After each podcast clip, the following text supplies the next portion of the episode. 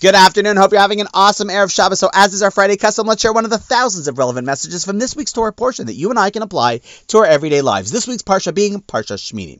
So you know the famous adage of you are what you eat. Well, that, in a nutshell, sums up the laws of kashrus also, which is what the majority of this week's Parsha talks about. Now, when I say sums up, I don't mean it just as a superficial line, but because everything that we have with kashrus, from the signs to the preparation to the purpose of it, they all have deep and impactful spiritual purpose. And the laws of kashrus in this Parsha reflect how what we eat deeply affect us. Now, there are so many aspects we could explore, but let's do one that we are familiar with, namely pig. Jews and bacon are not a good fit. And it's interesting that pork is seen as the animal of non-kosherness because there are so many different animals that also aren't kosher, like bear or camel, but everyone knows about pork. As an aside, something funny, I was once also asked by a group of parents to speak at an event that they were hosting for parents whose kids were growing in their Judaism on their own, who had chosen to increase their religiosity. And these parents were trying to figure out how to relate and support these kids. What was funny was that the name of the group was Parents of Religious Kids,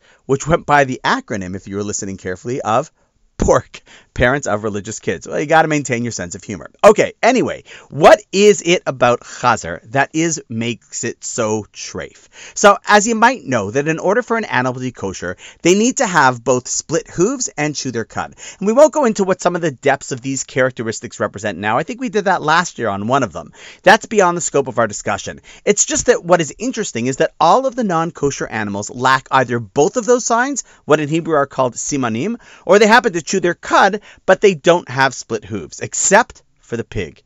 It's the one that has the kosher symbol of split hooves, but lacks the qualification of chewing its cud.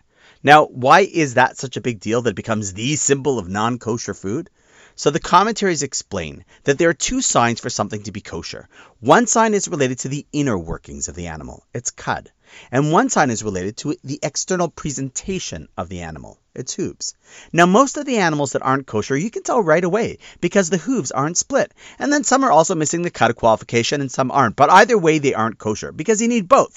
And you know by looking at any of them from the outside that they are simply not kosher. But along comes the pig. And if you look at it from the outside, it passes itself off as kosher because it has split hooves, facing forward as it's saying, hey, look at me, I'm kosher. The problem is, inside is where it isn't kosher. And that, the commentaries say, is one of the worst kinds of non-kosher, a deceptive non-kosher, not just in animals, but also in people. See, some people don't behave properly or act in an immoral or immodest fashion, and you can see it from how they act, speak, conduct themselves. It isn't great. It's not a kosher way to be, but like all of us, they are works in progress, hopefully. But then there are some people who externally give off the image that they are so kosher, that they are so honest and caring, modest and respectful, but on the inside, it is really just a facade.